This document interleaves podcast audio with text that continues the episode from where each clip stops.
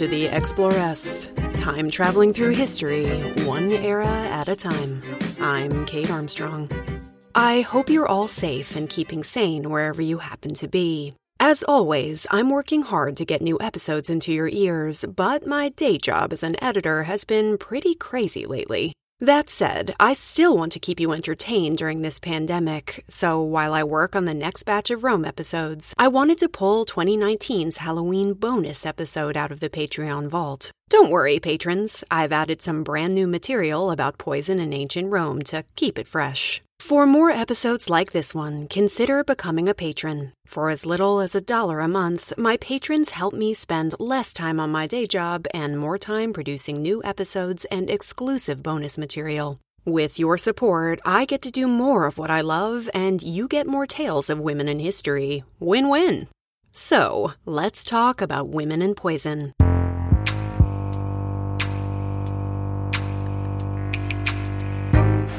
But first, a shout out to some of my patrons. My pirate queens Emily H., Jessica B., Kayla, Wendy, Jackie S., Mikkel, Chloe, Sarah S., Becky, Morgan, Stephanie, Cara, Lauren O, Marie Claire, Samantha, Mira, Lydia, Sean, and Aaron. And my lady presidents Caitlin, Louisa, Amy, Brendan, Paul, Elizabeth G, Nancy, Eve, Kat, Courtney H, Casey, Debbie, Pamela, Sasha, Cassie, Townsend, Ellie, Jessica S, Meg, Manda, Audrey, Lauren K, Karen R, Amanda, Dana, Lori, Larissa, Belinda, Nicole, Claire, Elizabeth M, Kelly F, Mary, Diana, Kelly, Jeanette, Courtney,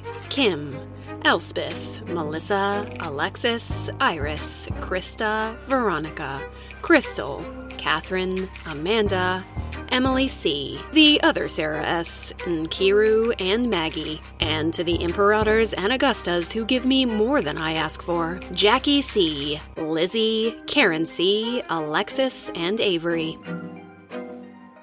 They say that poison is a woman's weapon of choice. But these days, it isn't a very popular weapon. A Washington Post article used the FBI's supplemental homicide report to show that way more men commit murder than women, and poison is only the sixth most common way for a woman to kill.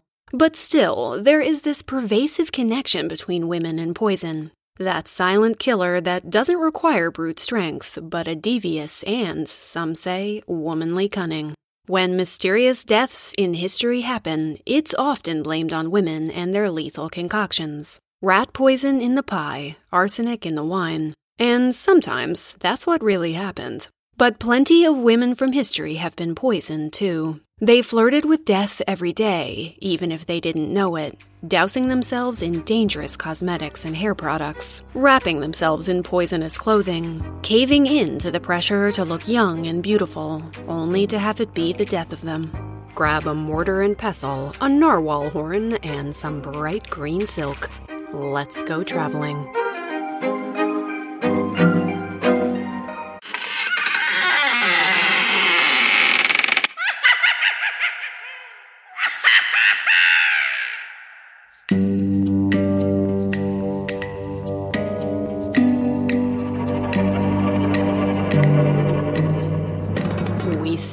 Of course, in ancient Rome. It's 54 CE. A woman is sitting in a cell, watching the flame from the wall sconces glow. She is a prisoner awaiting judgment, but around Rome's fanciest tables, she's rather notorious. A sorceress, a poisoner, an artist, some say, and her medium is death. Many have acquired her services and paid top dollar, turning to her, as Tacitus has it, to serve the purposes of dark ambition.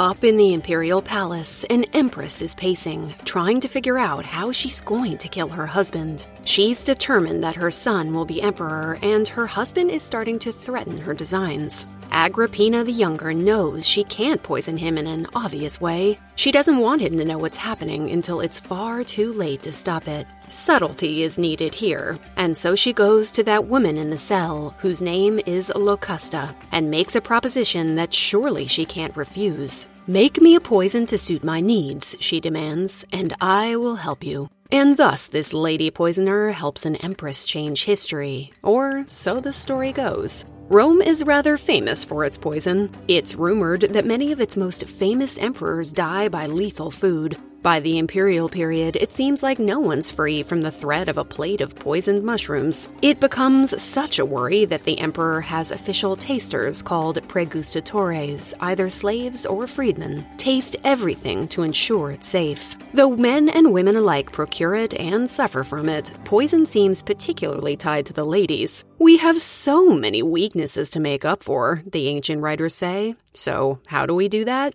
Well, we learn how to be devious. It doesn't help that women are often healers, particularly in villages and small towns outside the city where doctors aren't as prevalent. Any country woman worth her salt knows at least some things about the herbs around her, which bring down fevers and which help with sprains. And they're likely to know which ones will kill you. Aconite, sometimes called women's bane, can apparently kill mice with its scent alone at a distance. But used properly in mulled wine, it can also neutralize a scorpion sting. Henbane causes insanity. Hemlock is said to refrigerate the blood. All of these things can be found in fields and along roadsides. And so it is when things in Rome start to seem suspicious that women often fall into the frame. When some kind of plague breaks out in 331 BCE, a slave girl gets her pointer finger out and says it's a group of Roman matrons who are poisoning everyone. Some 20 women are investigated over it, several of them high-born. Two plead that their concoctions are just herbs, medicines from their gardens. The court makes them drink their own remedies, and they promptly keel over from, as Livy tells us, their own wicked practices. Though even Livy is skeptical that any of this actually happened. All in all, it said 170 women are found guilty. Years later, another pestilence has important men dropping dead all over Italy. So the Senate starts up an investigation, which leads them to a woman named Hostilia, the wife of a consul suspected of masterminding this scheme to get her son into a prime political position. On nothing but circumstantial evidence, she and 3,000 others are put to death over such charges. Witch hunts, you say? I concur. The word veneficium means both poisoning and practicing sorcery. Veneficus or venefica is what we call a poisoner or a maker of drugs. Poison, medicine, and magic go hand in hand in Rome. And you know which of the sexes is most likely to be accused of practicing sorcery, don't you? Poison also seems to attach itself to women who veer out of their lane, sleeping with people who aren't their husbands, and rebelling against their place in society. Quintilius tells us that one Marcus Cato apparently said that every adulteress is as good as a poisoner. Many women in Rome are accused of poisoning when they probably didn't. Several are empresses who we'll meet in future episodes, including Agrippina the Younger. Oh, we'll get to her. But some women are most certainly slaying with poison, and they're so good at it that they turn it into a profession. We know of several who gained fame in Rome for their lethal concoctions, including Canidia, Martina, and Locusta. After she helped murder Agrippina's husband, Locusta finds herself back in jail. But in a sudden twist of fate, she is summoned by Agrippina's son, Nero, now a truly terrible young emperor, who wants her to help him kill his stepbrother, Britannicus. It's said that when the poison acts too slowly, he beats Locusta almost senseless, then forces her to mix a more lethal poison right in front of him. It works, sadly, in the middle of a dinner party, and Locusta is awarded with a full pardon, some country estates, and the official title of Imperial Poisoner. That'll make a fun addition to the resume. She even gets a whole school full of her own poison students. Much later, after Nero's fall from power, she's led through the streets in chains and put to death. Well, it was fun while it lasted.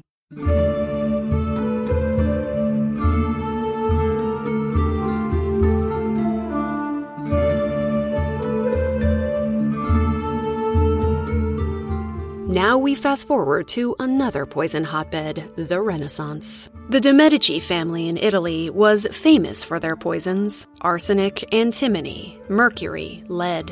But plenty of other people got into the poisoning game, including women. In the 1600s, a woman named Julia Tofana got away with selling her poisons for 50 years before getting caught, almost always to women looking to make themselves into widows. Her aqua tofana was made with arsenic, lead, and belladonna, colorless, tasteless, and easily mixed in with wine. She often tricked authorities by bottling it up as holy water or in cosmetic containers. She killed some estimated 600 people. Soulless murderess, or a woman helping other women get rid of abusive husbands? I'd like to say the latter, but we just don't know.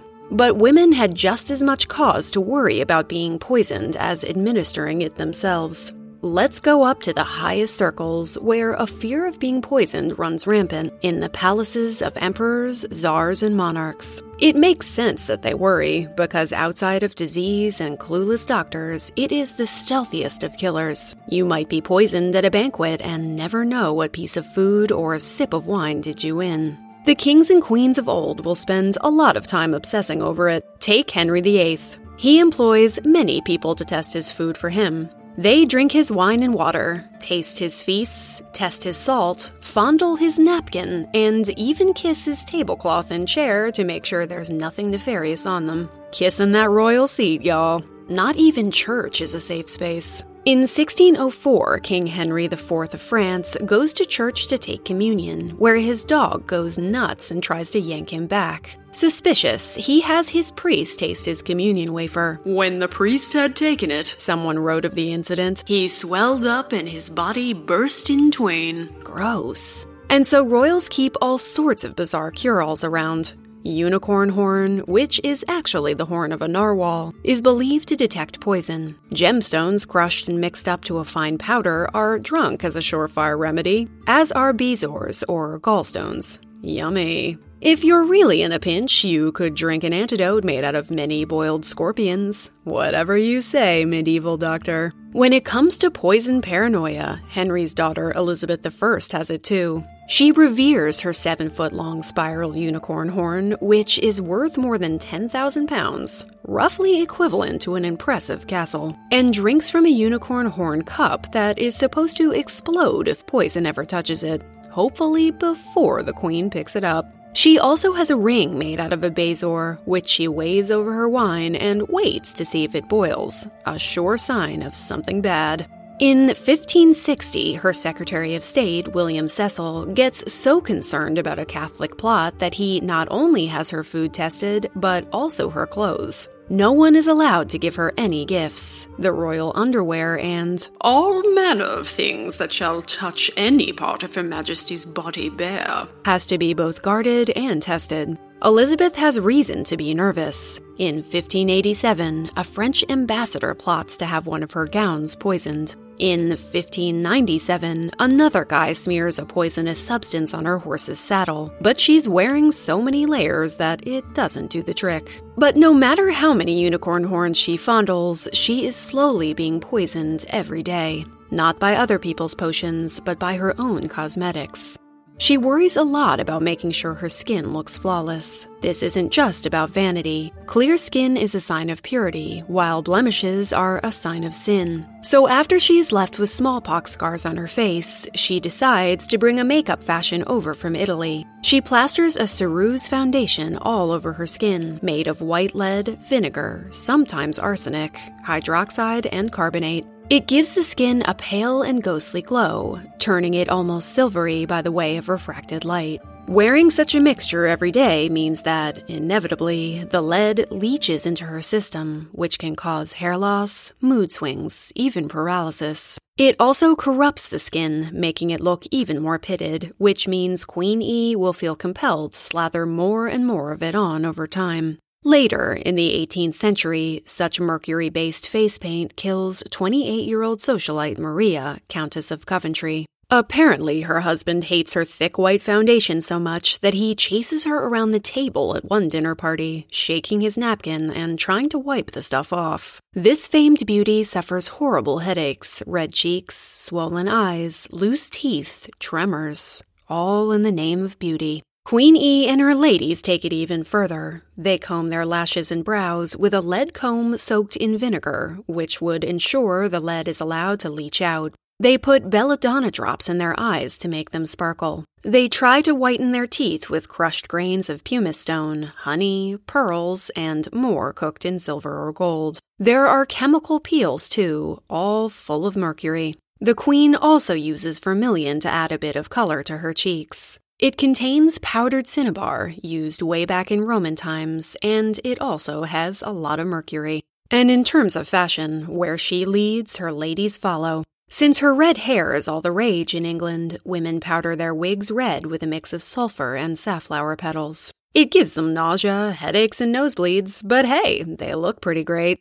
In her final years, the Queen is said to be moody, taken to bouts of rage and depression. It could just be older age and the stresses of running an empire with everyone forever trying to marry you off. Or it could be the effects of decades of poisoning. She wouldn't be the first royal woman to meet such a fate. In the first half of the 1500s, a woman named Diane de Poitiers was French King Henry II's most beloved mistress. Though she was much older than he was, she had mad game. He doted on her, much to the annoyance of his wife, Catherine de' Medici. To stay in the king's favor, this renowned beauty went to great lengths to keep herself looking young and fine. That included drinking concoctions filled with gold. A contemporary of hers, one Maester Alexis, advised women to dissolve and reduct gold into a potable liquor. For those wanting to try it at home, you take 24 karat gold foil and distill it with lemon juice, wine, and more,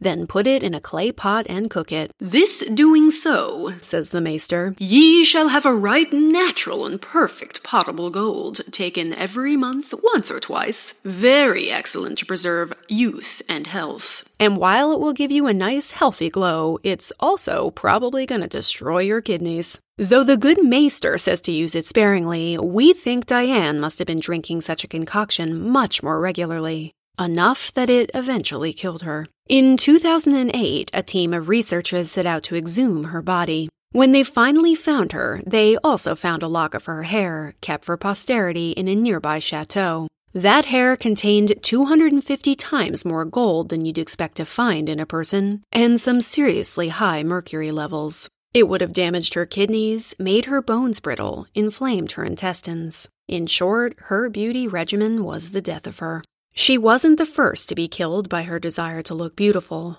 and she certainly isn't going to be the last.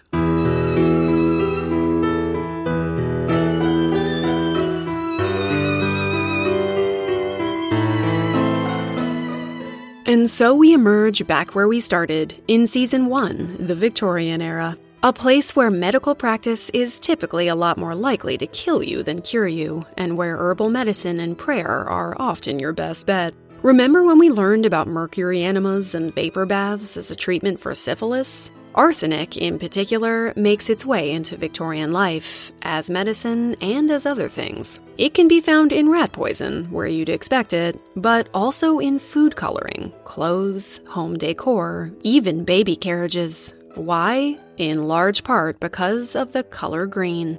In 1778, a Swedish chemist named Carl Scheele makes a fashion changing discovery. He figures out how to use copper arsenite, copper mixed with highly toxic arsenic, also called white arsenic, to create a fetching bright green color. Just a year before the color went into production, he wrote a letter to his friend musing that perhaps customers ought to be told about its potentially poisonous nature. And yet he didn't, or else his voice wasn't heard. By the 1800s, this relatively inexpensive and luminous color is proceeding to become all the rage. Scheele's green is only one version. There's also emerald green, Paris green, and Schweinfurt green. No matter which you favor, it finds its way into art, ball gowns, wallpaper, curtains, even confectionery. It's just so bright, so vibrant it almost glows under gas lamps, which makes it the perfect thing to stand out in any gaslit parlor.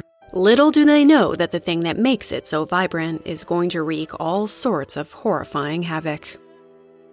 Though it is known to contain arsenic, most people think it harmless. Such a low concentration, and when used in such a way, of course it can't hurt consumers.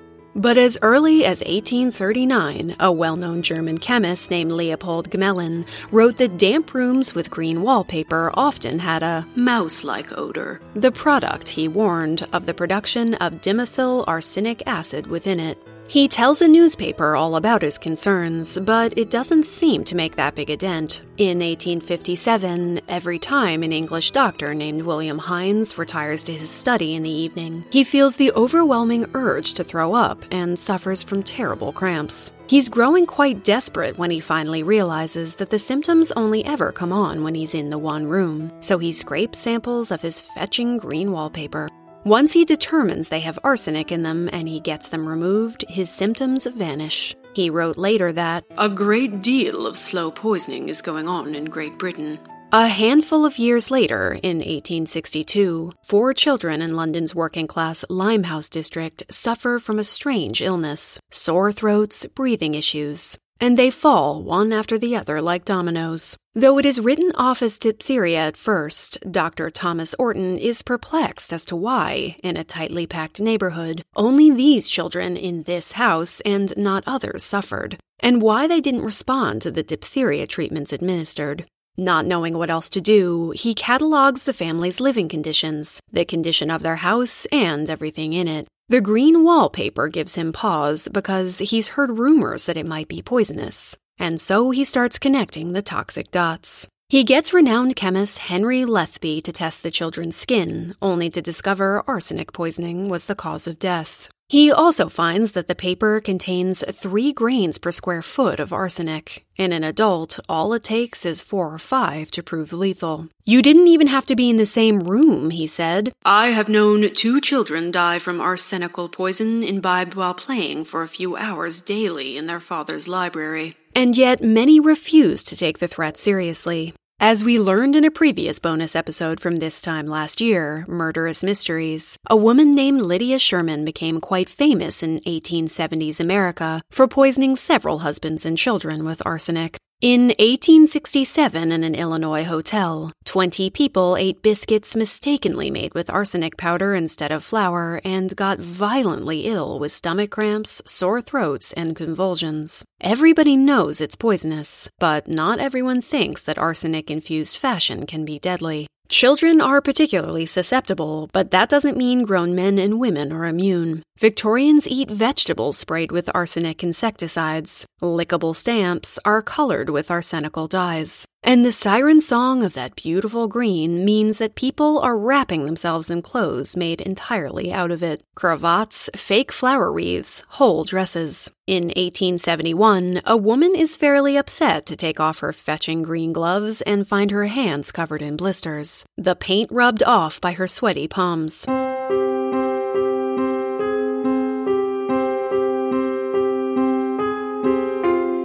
Some simply think the doctors are wrong, the reports of killer fashion sensationalized. Even doctors doubt such findings, as plenty of people have green wallpapers in their homes, and no one in their family seems to get sick. This is probably because while children are particularly susceptible to lower levels of arsenic, adults can typically handle such exposure with little problem. Later studies will also show that those who eat a lot of protein are better able to cope. William Morris is the most famous wallpaper artist of the 19th century, a British textile designer, novelist, translator, and leading light in the British arts and crafts movement. He also owns shares in his dad's mining company, Devon Great Consols, the largest arsenic producing business in the country. He doesn't believe the stories about arsenic in home decor being deadly. After all, he has it on his walls, and it's not as if anyone's going to be licking them. Even in 1885, long after public pressure forces him to stop using it, he writes to a friend As to the arsenic scare, a greater folly it is hardly possible to image. The doctors were bitten as people were bitten by the witch fever. My belief about it all is that doctors find their patients ailing, don't know what's the matter with them,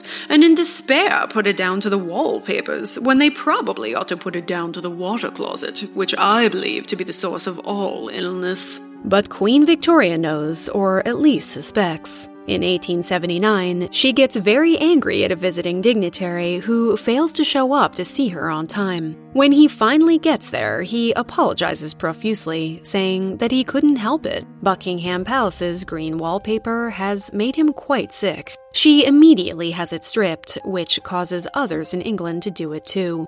The thing that William Morris and others fail to understand is that it isn't just on the walls, it's in the air. Years before, in the 1850s, British political activist Harriet Martineau writes about green dust falling from such walls, calling them prettily hung not long ago with a paper where a bright green trail of foliage was the most conspicuous part of the pattern. Day after day, everything in the room was found covered with green dust. And guess what? It's this very green that some have suggested may have killed Napoleon Bonaparte.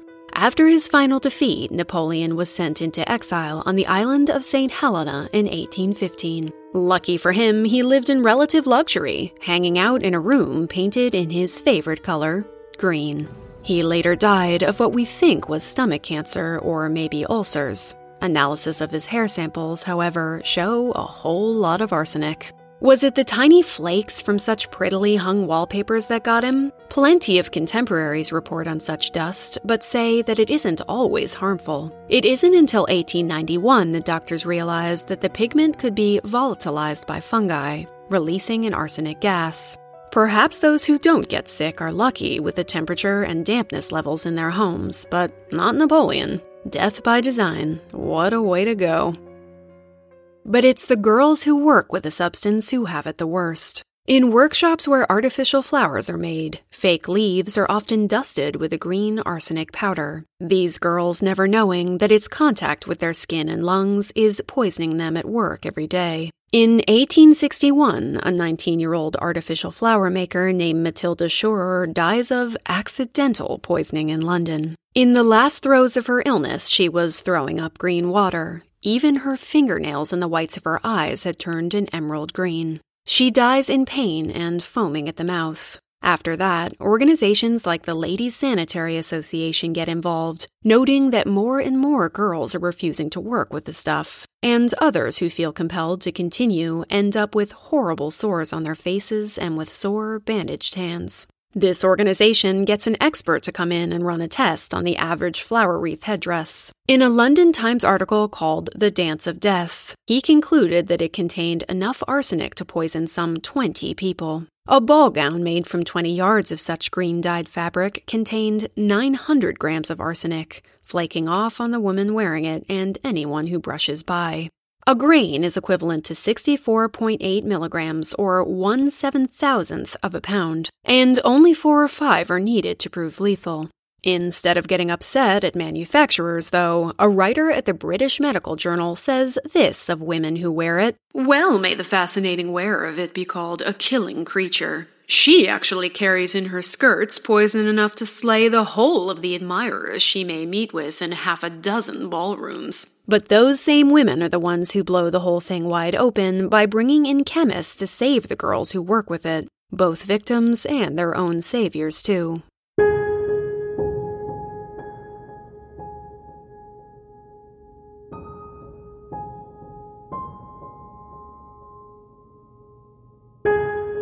Although we're focused on poison here, I feel we have to admit that it isn't just green dresses that Victorian women have to worry about. For all the talk about the dangers of their hoop skirts, and let's be honest, they do come with some safety concerns. The materials of all their dresses are extremely flammable, and they live in a world that is lit by open flames. Dancers are particularly imperiled by flammable garments. The gauzier the costume, the more likely it is to burn quickly, and so many dancers died by fire on stage.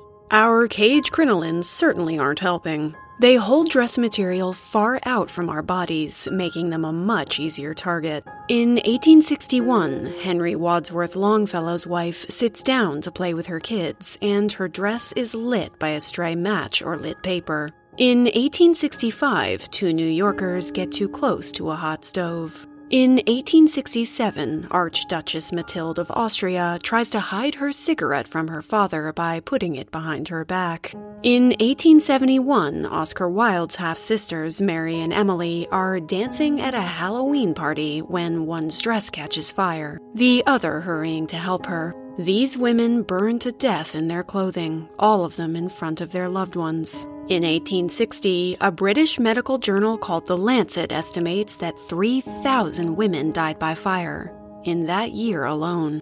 It's a pretty horrifying prospect. But sometimes it's our desire to get ahead that hurts us. For women who work in factories post industrial revolution, this is especially true. Sometimes it is the work conditions that kill them, but sometimes the product itself is a poison, a silent killer in the guise of glamour, working its way into their bones. It's the 19 teens, and with World War I declared, North American women are lining up to go to work painting watches with luminescent paint, which makes them glow an iridescent green. I am not loving the developing connection between my favorite color and poisoning. These working gals become known as ghost girls because of the way their day job leaves them glowing. They make the most of it by wearing their good dresses to work so that later, in the dance hall, they'll shimmer. It is considered a good and coveted job, one that pays some three times more than other factory positions and has a much cooler vibe. Women join up in droves, then tell their sisters and friends to come along with them. It isn't easy work. The watch dials are small, making them a very tiny target for painting. For best accuracy, the girls are all taught to lip point. That is, stick the brushes in their mouths to get them to a fine point, dip them in the paint, coat the dial, and then do it all again. Never mind that the luminescent paint they're using gets its signature glow from radium. It's harmless, their superiors say, and the girls trust them. Little do they know that radium is building up in their bodies, leaching right into their bones.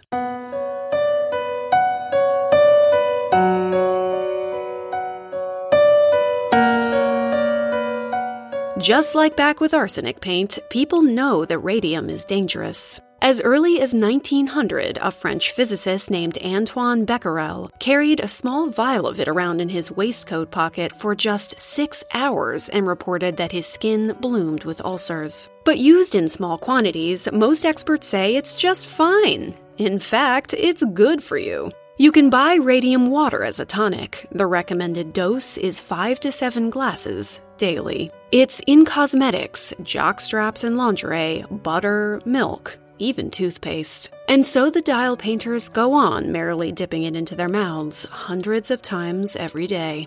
But then they start getting sick. The first comes in 1922. A girl named Molly Maggia has to quit her job because she feels so sick and nobody can figure out what's wrong with her. Her aching tooth just won't quit, so her dentist pulls it out. But then another starts to ache, and then another, filling every time they're pulled with bleeding ulcers and pus. At one point, her dentist prods her jaw and it breaks against his fingers. All he has to do is reach into her mouth and lift the whole thing out. Her limbs ache as well. At a certain point, she can't even walk anymore. In just eight months, Molly is dead, and no one can say what happened. The radium gives them horrible cancers and bores holes inside them. It literally eats them alive, killing dozens over several years. And for a long time, the companies hush it up. When the girls start to complain more and more loudly, the company doctors diagnose the issue. These girls are suffering from syphilis. Think about that for a minute. Being a young girl in the 1920s, sick and in pain, being publicly accused of having a nasty STD. Of course it's your fault, you brazen hussies. And some people believe it, but the girls and their families know better. And still, the companies continue on with their practices. The men in the factory wear lead aprons when they work with radium, but they don't offer any such protection to the girls. They refuse to admit that they are poisoning their workers and that there's any need for protection at all. This is a heart wrenching saga, and I could go on about the girls it affects. But let's skip to the small and impactful silver lining. Seeing that something needs to be done, many of the afflicted women band together to fight back and make the companies listen. They want to be recognized and have their medical bills paid. But more than anything, they want to save other girls. It is not for myself I care, dial painter Grace Fryer said. I am thinking more of the hundreds of girls to whom this may serve as an example. They fight to find a lawyer, though so many turn them down, either disbelieving their claims or just afraid to take on the big bad corporate. Some women are so determined that they give testimonies even from their deathbeds. And eventually they do triumph. They make the companies admit their part and prove that it's the radium that killed them. Some of the girls are compensated, while others aren't, and of course, so many of them die along the way. Those that live often do so in pain, both emotional and physical.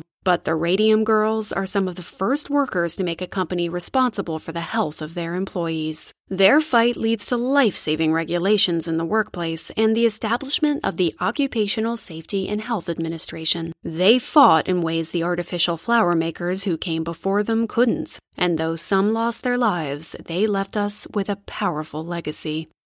When I started writing this episode, I wanted to talk about how women have wielded poison, both for good and for evil. But what I kept coming back to was how women are forever poisoning themselves, or being poisoned by the products they covet and are told they need to look and feel their best. And while these all feel like issues of the past, perhaps they're not. In 2009, an 81 year old woman named Evelyn Rogoff went to make herself a cup of green tea and her chenille bathrobe touched the electric burner, resulting in her death by fire. In Quebec in 2012, a new bride wanted some trash the dress photos of her wading into a river, where the dress quickly became soaked in water, helping the current drag her down. But this isn't just isolated dangers we're talking about. Our makeup and other hair and skincare products are also potentially dangerous. In the USA, the cosmetics industry is barely regulated. You can put whatever chemicals in them you like. The EU has banned or restricted more than 1,300 chemicals in such products, but of the 40,000 chemicals on the US market, we've done that for just 11 of them. We might be using formaldehyde in our hair straightening treatments and nail polish, or parabens linked to reproductive issues in our skin and hair products, coal tar dyes in our eyeshadow. I don't know about you, but I find that pretty haunting.